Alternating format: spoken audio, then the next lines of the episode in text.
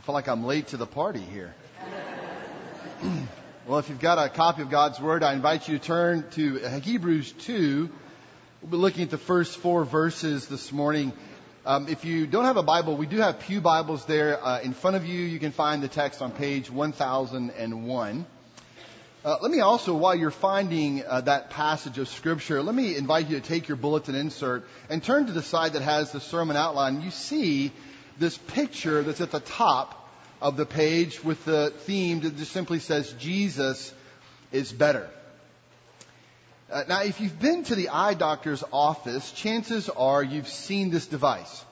It's called a phoropter, and it's used to manually determine refraction. Now, more specifically, it tells the eye doctor how a lens must be shaped or curved to correct your vision to its normal state. And what I find interesting about this machine is that it is dependent upon the patient for effectiveness. Its value is based solely on the patient's visual perception and their responses to the eye doctor's questions. And so as you look through the machine, the eye doctor will ask you, is image one better than image two? And in some ways it creates a little bit of anxiety in us because at some point we get to the sense which we can't tell the difference. And that's actually a good thing. You want to get it so that the images are indistinguishable in clarity. And when that happens, the machine has done its job and has helped to correct your vision. You now have a prescription that you can take and get glasses or, or contacts that will enable you to have normal vision. And you're thankful. You're thankful because clearer is better.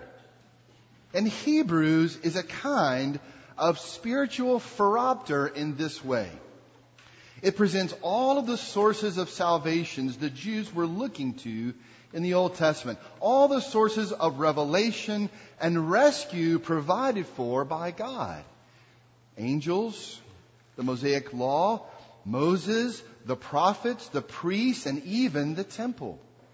Each Savior was a type of image that when compared to Jesus was found to be blurry and fuzzy. All throughout this book, we'll see Jesus being viewed through this spiritual phoropter against the other Old Testament saviors. And every time, Jesus is clearly found to be the better savior, the better redeemer, the better mediator. Now, for us, it's not hard to see Christ's superiority over these Old Testament saviors, is it? I mean, we didn't grow up in the ancient Near East. We didn't grow up in a Jewish household or culture. In fact, some of us may have grown up in churches or families that dismissed the relevance of the Old Testament altogether. But while it may not be difficult to see Christ's superiority over Old Testament saviors, I would argue that it can be difficult for us to see Christ's superiority over our American saviors. Just like these Old Testament saviors were written into the Jewish culture, so too are our American saviors written into the fabric of our culture. And sadly, even sometimes the larger church culture. And just to be clear, what do I mean by Savior? Well, a Savior is anyone or anything that we look to in order to deliver us or rescue us from the brokenness of our lives and world. And so for our American Saviors, we could talk about the unholy trinity of materialism, consumerism, individualism. We could talk about saviors like addictions, zip codes, marriage and family, political candidates, religion, and social justice, which is different from biblical justice, just to name a few. Each of these saviors promise a better salvation, a clearer path of deliverance from our brokenness. But seen the light of a spiritual phoropter, their salvation is blurred. Instead of delivering us out of our brokenness, they deliver us into greater brokenness. But Jesus offers and provides real salvation. And as we'll see in our text, our choice of Savior is not merely a matter of personal preference. It is a matter of life and death. And so let's look at Hebrews 2, beginning in verse 1. I'll read just the first four verses. Therefore, we must pay much closer attention to what we have heard, lest we drift away from it.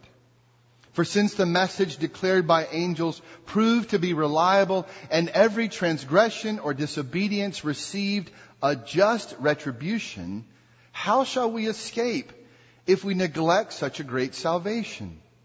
It was declared at first by the Lord, and it was attested to us by those who heard while God also bore witness by signs and wonders and various miracles and by gifts of the Holy Spirit distributed according to his will. Let's pray. Oh Father, we come to you in this hour and we uh, ask you, we plead of you, we beg of you that you would speak to us through your word that your Holy Spirit would awaken us, Father, not just physically, but spiritually. Father, that we would not be given to drift, that you would keep us on course. We pray in Christ's holy and precious name. Amen. Well, my car just turned 20 years old a few months ago. That's not exactly a reason to celebrate other than I haven't had a car payment in quite a while.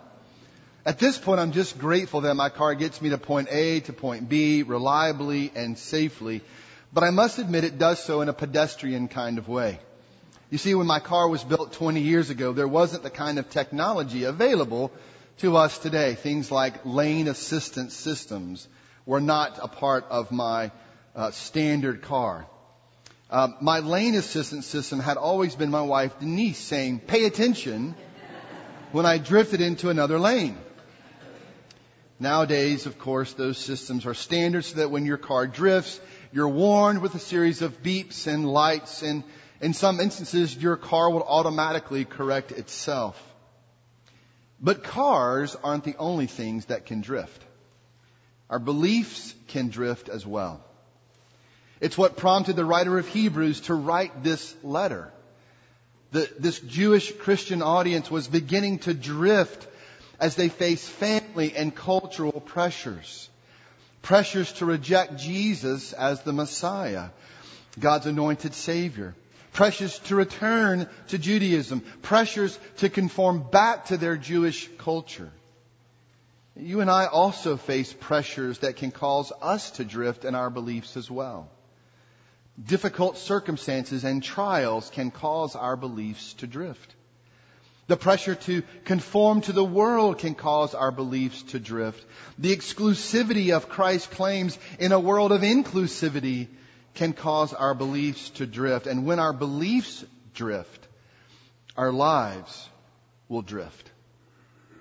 Richard Phillips writes this. He says, there is a current to this present evil age, pulling strongly out from the safe harbor of salvation in Christ we do not act, we do not have to actively betray Jesus or renounce our faith. Simply by not paying attention, by becoming preoccupied with the sights and sounds of this world, we can be easily drawn out until we are swept away forever. How can we keep from this kind of drift or any other kind of drift for that matter?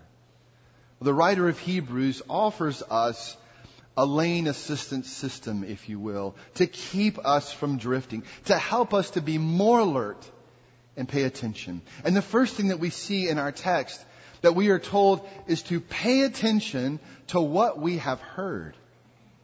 The writer of Hebrews says it plainly enough in verses 1 through 3a. Look at your text. It says, Therefore we must pay much closer attention to what we have heard, lest we drift away from it.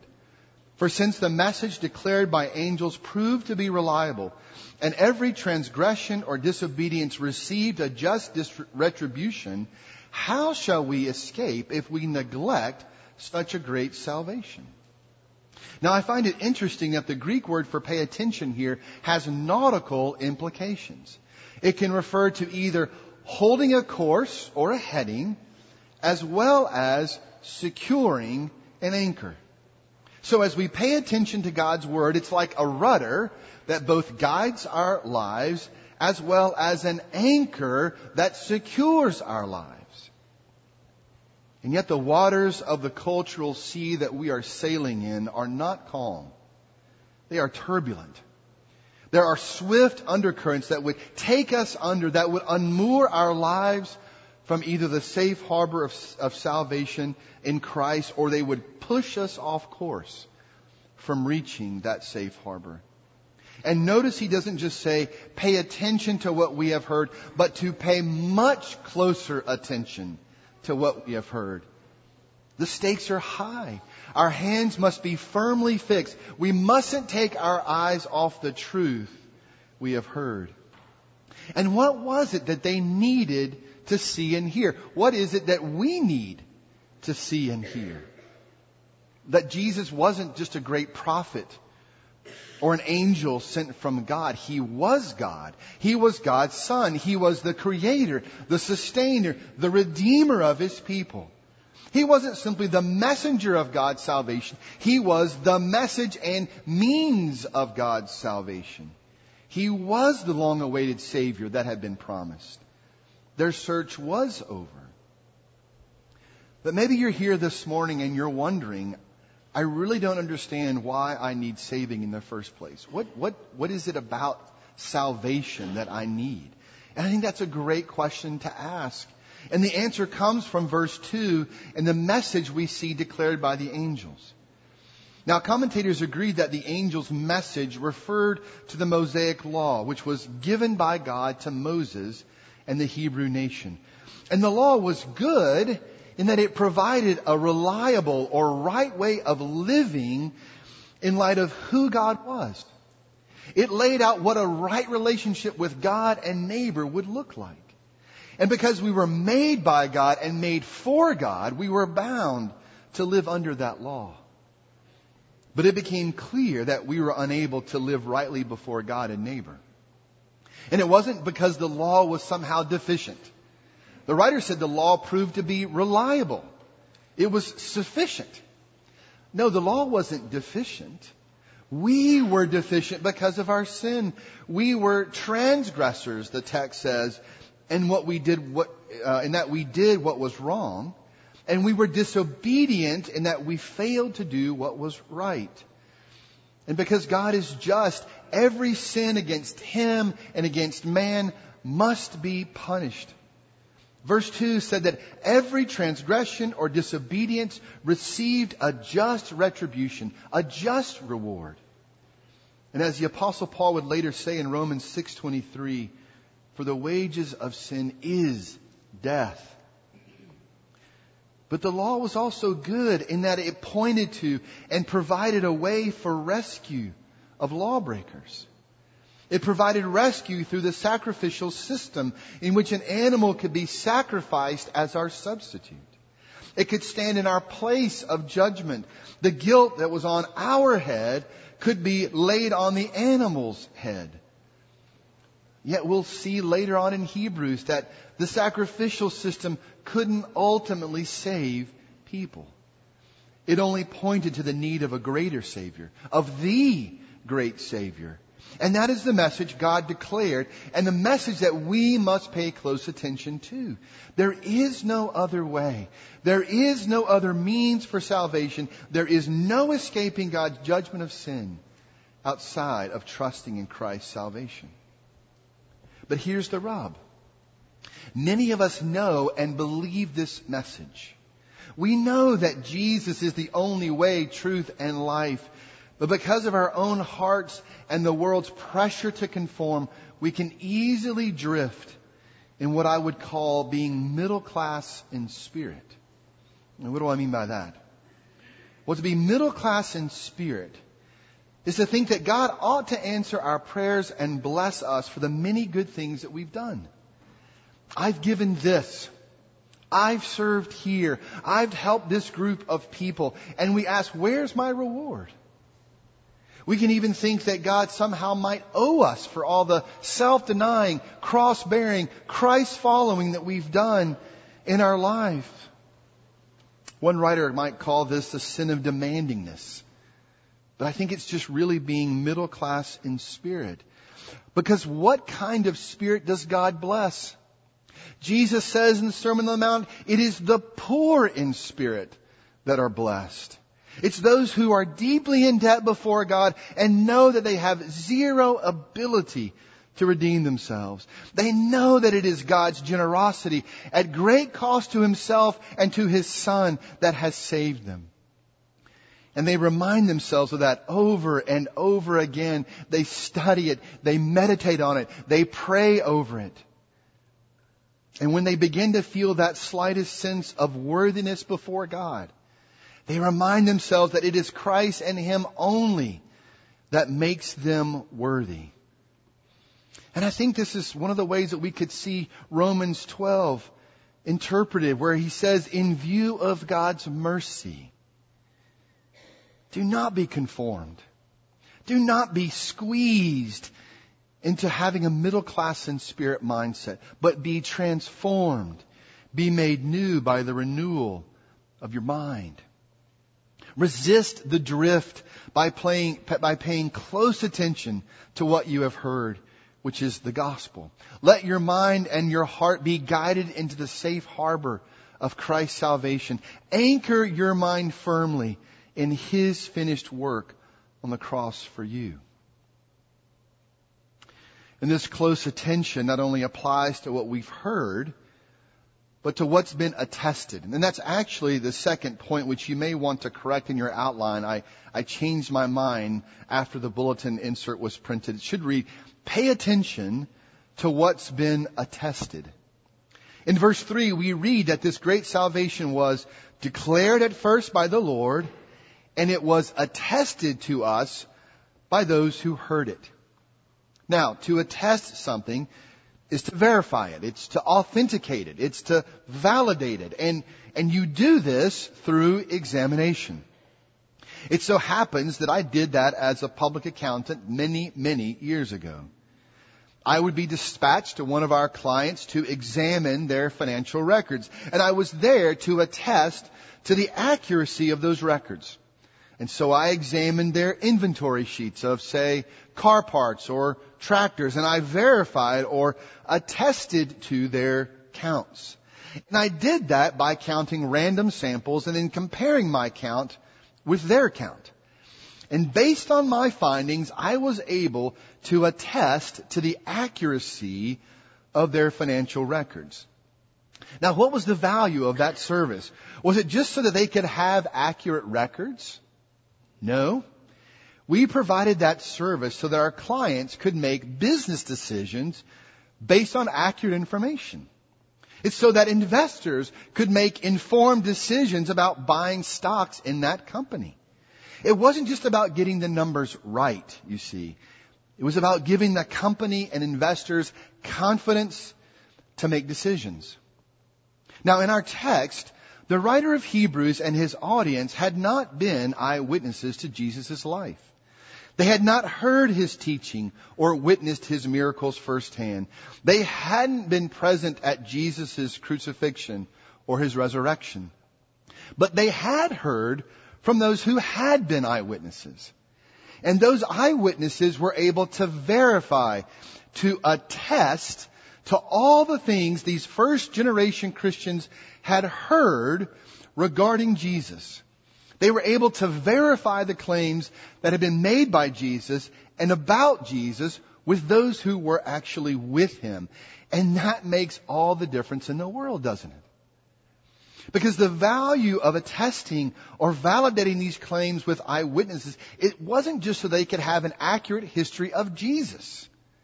No, the value of attesting was that it gave these early Christians confidence to base their life upon those claims. And it does so for us as well. I mean, do you realize that we base our lives on the veracity of those claims made about Jesus in scripture? This is not a small thing. If Jesus is who he said that he was, and it has been attested by eyewitnesses of the church, and written down in four gospels and letters to the churches, we not only can have confidence in the truthfulness of his claims, but we are accountable to live them out. For example, our sexual ethics are shaped by the veracity of Christ's claims. The apostle Paul addressed a drift he saw in the Corinthian church that sadly has relevance even in our culture today. It's the idea that sex or sexual immorality outside of marriage is okay. Paul says in 1 Corinthians 6, don't be fooled. Sex is a life uniting act. It is not simply physical. It is emotional. It is spiritual. It is the whole person. And Paul says that sex outside of marriage is in fact a sin against your own body. All of our lives, all of our desires are to be under the lordship of Christ.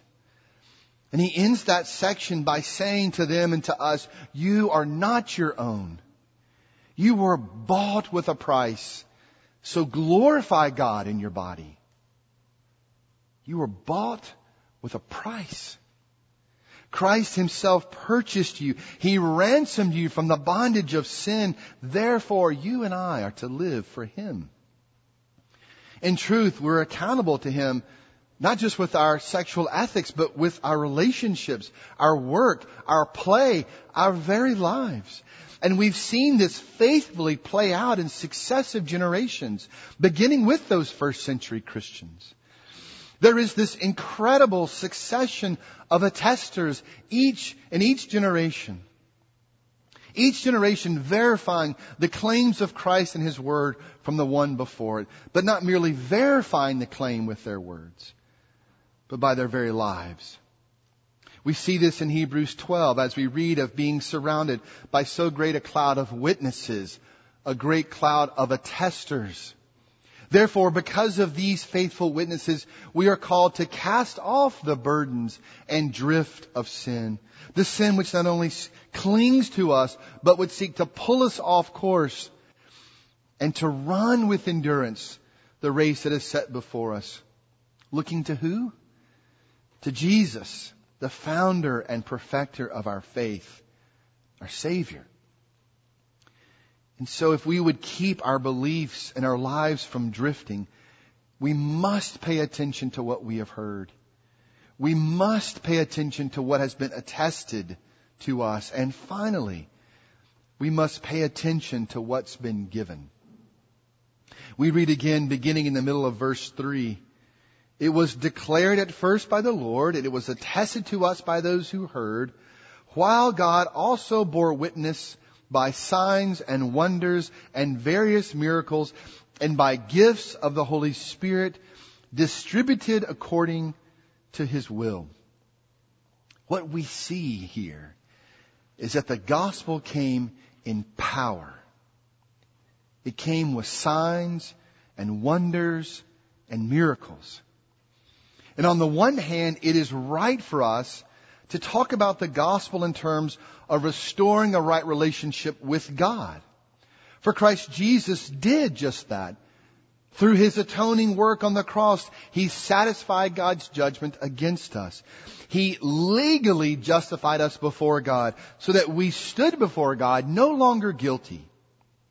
And he reconciled us to himself so that we might become sons and daughters. But Christ's salvation wasn't simply a legal work. It was a recreation work. It was a renewing work. It was work of restoration of what had been lost. And while much of Jesus' ministry came in words, it also came in power. The blind were healed. The lame were made to walk. The dead were raised. The possessed were set free.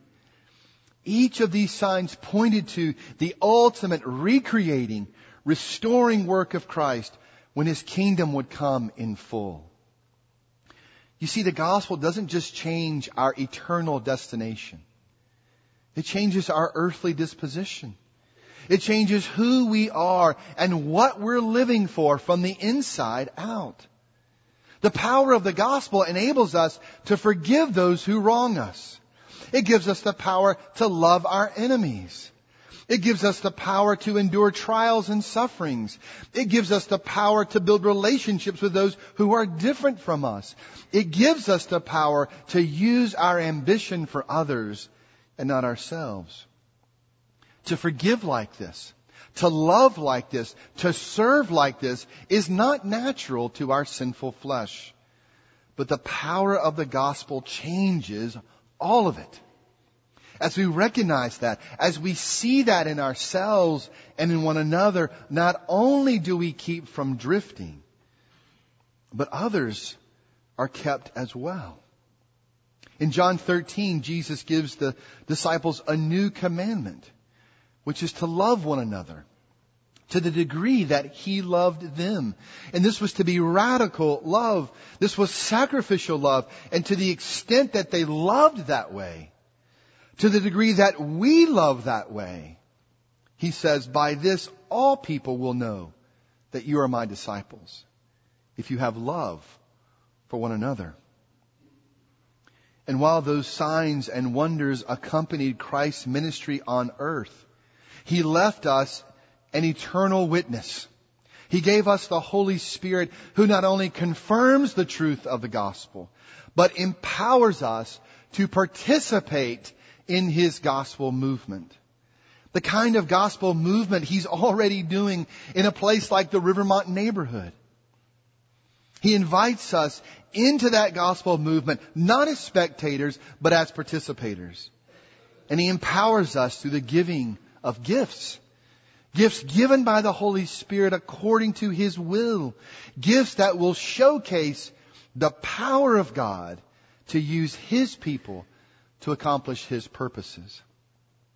As we get closer to our Rivermont neighborhood Easter egg hunt outreach on April the 8th, I wonder how God would use you. What gift has He given you that you could offer up for His kingdom purposes? It could be as simple as stuffing eggs or placing invitations on doorknobs. It could be striking up a conversation with someone who's in line to get food. The Spirit has wisely and purposefully given you a gift, dear brother or sister in Christ. How would you steward it so that the power of the gospel could be seen through you and into the neighborhood? The truth is, we all suffer from a spiritual short attention span and are prone to drift. I love how Scotty Smith, who was our guest preacher for our fall mission conference, put it. He said in a worship class that I attended, we were made to wonder, but we are prone to wander. Prone to leave the God we love. How can we keep from drifting? How can we keep from wandering? By fixing our attention, by fixing our eyes upon Jesus and the great salvation He has given us, by paying close attention to the many witnesses God has given us throughout history and even in our life who can attest to the veracity, the truthfulness of Christ's claims. By their life and testimony, they have given us the confidence that we need to trust Christ with our life. And we have been given the power of Christ through His Spirit. Through the Spirit's indwelling and His gifts to us, we see His power at work in us and through us. May He keep us anchored in Christ as we live for Him. Let's pray. Oh God, we do thank you for this, your word. We thank you for the writer of Hebrews who has reminded us of the very real drift that is, that we are so capable of when we are not paying attention to our lives and when we confess, I being the foremost, that I don't pay attention to my life enough. And so, oh Holy Spirit, would you fix our eyes, fix our gaze upon Jesus.